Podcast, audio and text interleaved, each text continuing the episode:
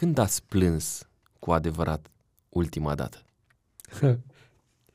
Când mi-au luat Bibliile, când le-am dat. A fost foarte greu să devii informator. Deci aici am dus o luptă de ani de zile. Foarte grea. Să nu, să nu fiu informator. V-ați văzut dosarul? Nu, nu vreau să-l văd. Nu vreți să vedeți? Nu vreau să-l văd pentru că o să văd anumite nume care au scris și nu vreau să, când mă întâlnesc cu el, să am o reacție neplăcută. Nu, nu vreau să știu. Care a fost cea mai mare provocare pe care ați întâlnit-o din postura de profesor? Puh. Vreau ca să fiu și corect și, să zic, elegant. Am mers la un examen în sabat. Am încercat să le evit, am încercat să merg vineri, n-am reușit și atunci m-am dus în sabat. Și am avut o experiență, de n-a spus-o niciodată la nimeni. Știam că e păcat. Și am făcut cu Dumnezeu o înțelegere.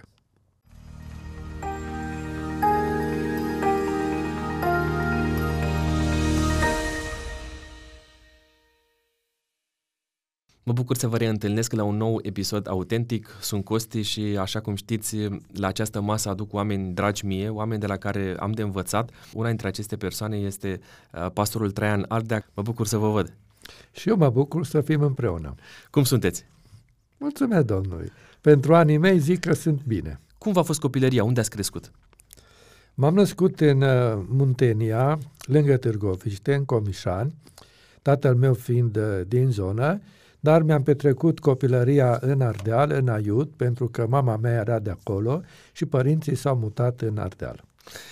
Câți frați sunteți dumneavoastră? Suntem trei frați, mai am un frate și o soră mai mici decât mine și ne împăcăm foarte bine. Care este cea mai rezonantă amintire a copilăriei dumneavoastră? Undeva pe la 6-7 ani, încă nu eram la școală, când a venit un uh, frate de la conferința Cluj, de unde aparțineam, a făcut o vizită în biserică și aveau frumosul obicei să rămână și duminica și să viziteze toți membrii din comunitate. Tatăl meu, de regulă, invita pe pastor la noi acasă și lucrul acesta a avut un impact foarte mare asupra mea, mi-amintesc pe toți acești bătrâni care ne vizitau, iar în duminica aceea părinții fiind foarte, foarte ocupați, a spus, uite, astăzi vreau să fii misionar cu mine. Tu mergi uh, cu mine prin sat și mi-arăți unde stau toți adventiștii. Știam acest lucru.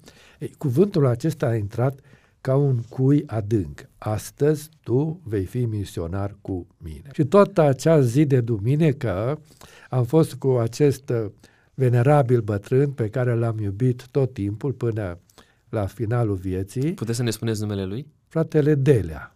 La școală ați mers acolo în sat? Deci eu am locuit în Aiud.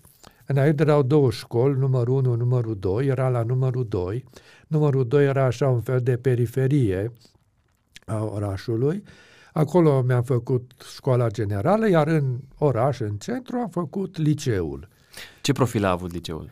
Liceul era cum era atunci, liceu teoretic cu două profile real și uman, am făcut secția reală. A, ați mers pe zona asta de matematică? Da, eram uh, realist și nici nu mă gândeam vreodată că voi merge pe științe umane, nu prea îmi plăcea, dar îmi plăcea să citesc, însă cu timpul s-a schimbat profilul. Părinții dumneavoastră au fost intelectuali? Părinții nu erau intelectuali. Tatăl meu era un om foarte practic, uh, negustor, să zic, de profesie în sângele lui, se lăuda că are numai trei clase primare și scria foarte, foarte ciudat când litere mari, când litere mici. În schimb, mama mea avea șapte clase, i-a plăcut foarte mult școala, nu a putut să meargă mai departe la școală, condițiile era imediat după război și uh, își dorea foarte mult ca eu să pot continua. Deci mama mi-a imprimat dragostea de carte și m-a stimulat să merg mai departe. Însă eu nu țin minte ca măcar la o lecție mama să mă ajute, să mă îndrume sau să iau vreodată uh, ore de meditație de la ceva. Am învățat singur cât m-a ținut mințile și când am terminat liceul am intrat la două facultăți într-un an, când am terminat clasa 8 să dădea examen la liceu. Am fost primul din școala mea care am intrat pe lista liceului. În amintesc că eram al 21-lea din 120 fără nicio wow. meditație, fără nimic. În toată perioada asta dumneavoastră doar ați învățat sau mai făceați și altceva? Îi ajutați pe părinți oh, în gospodărie? E foarte interesant cum învățam.